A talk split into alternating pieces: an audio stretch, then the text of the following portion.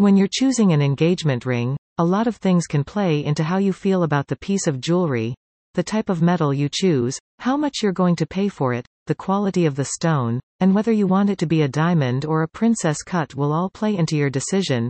In this episode, we'll teach you how to make smart purchasing decisions when looking for an engagement ring, so you can make the right choice to get the right one. So, let's take a look at some of the more commonly seen factors when it comes to purchasing an engagement ring. Budget. This is a very important factor. You will want to start with a fully funded budget. You will want to make sure that you are not being charged any setup fees or hidden fees that you may not be aware of. You. An engagement ring should be a timeless, classic symbol of your love that will last forever, so the goal should be to find the stone that is the perfect match for your future fiancé. Look at their current jewelry to see what would best suit his or her style. Although it's certainly not required, we recommend beginning your search for an engagement ring about two to three months before the proposal.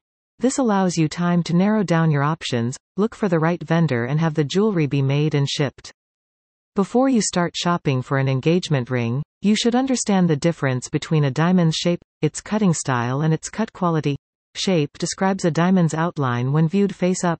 By far, the most popular diamond shape is round.